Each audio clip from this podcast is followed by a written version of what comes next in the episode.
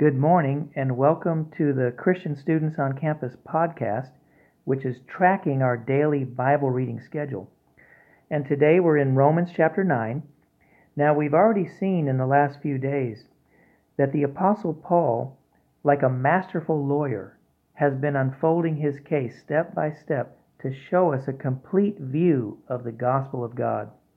And when we come to chapters 9 through 11, this could be considered a parenthesis in the middle of this expounding on the gospel of God. This section is concerning God's selection and our destiny. That is, that our eternal destiny has been fully established by God's selection. Now, let me ask you a question. Have you been called by God? Well, I believe if you're listening to this podcast, then that's a pretty good indication that you've been called by God, or at least God is presently calling you. My next question is this What is the basis of God's calling of you? Why would God choose you? Is it because you're such a wonderful person? Well, what we see in chapter 9 is that God's selection of us is based solely upon His own choice, His mercy, and His sovereignty. It is based upon what He, as the sovereign master, has decided. Number one, it has nothing to do with a genealogical relationship with Christ. I mean, here at the beginning of chapter 9, Paul told his fellow Israelites uh, that their lineage includes all the forefathers like Abraham, Isaac, and Jacob, and so forth. And he tells them that even the Christ, according to his human nature, has come out of the children of Israel. Yet, God's selection is not based on having such a tremendous genealogical relationship with Christ.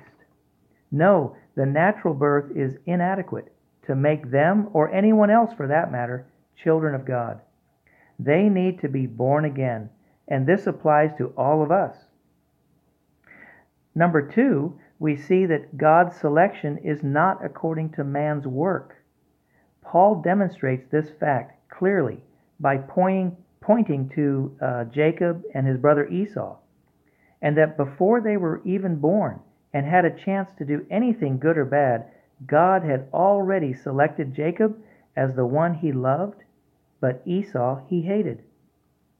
Furthermore, number three, we see that God's selection is fully based upon his mercy.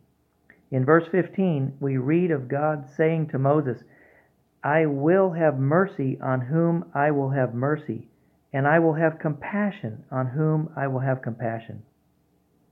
Now, when God says, I will, we should not argue with him. I mean, we're not God. We don't have his sovereignty. We might reason with him and ask, you know, God, why did you love Jacob and hate Esau? But God would probably reply, Don't argue with me. I will do it. I will to do it. I will have mercy on whom I will have mercy. Everything depends on my will. In verse 16, he continues, he says, It is not of the one who wills, nor of the one who runs, but of God who shows mercy. Oh, how we thank and praise and worship the Lord for his mercy. This verse also indicates clearly that God's selection is not according to our effort and labor. If we do know God's mercy, we will not put our trust in our effort.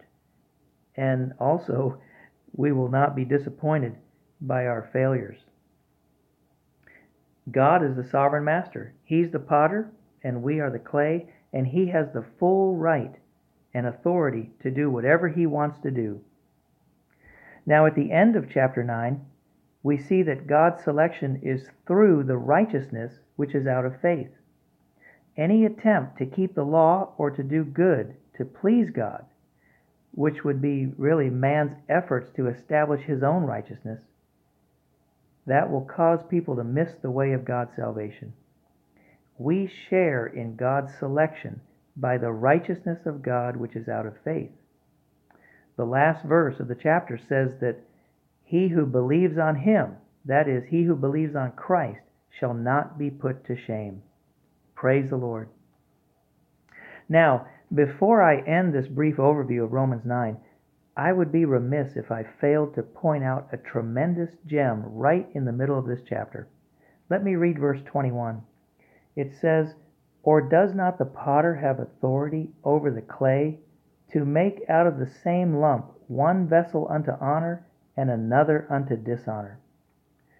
Here, Paul uses the word vessel in reference to his creation of us. I know some versions may translate that word as objects, but actually we are vessels. Just like a, a potter would fashion a piece of clay into a vessel, a pot, a container. Man is a vessel. This verse, it, it discloses, it opens to us God's purpose in creating man. And it's unique in its revelation of God's purpose in the creation of man. Without this verse, uh, it might be difficult for us to realize that God's purpose in creating man was to make him a vessel to contain God. So we all re- really need to thoroughly understand this, this fact. 2 Corinthians 4 7 says that we have this treasure in earthen vessels. We are earthen vessels, and God is the treasure and content. God has sovereignly crea- created us to be His containers according to His predestination. This shows also that God's selection has a goal to have many vessels to contain God and to express Him eternally. So many of us have missed the mark of God's goal, thinking that it was simply to show His love in saving us. Yes, He, he does love us. However, His love is not only shown to save us, but to make us His vessels.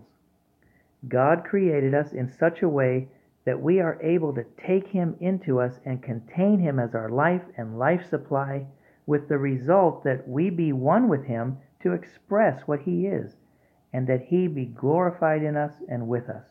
This is the eternal goal of God's selection. It is also our eternal destiny.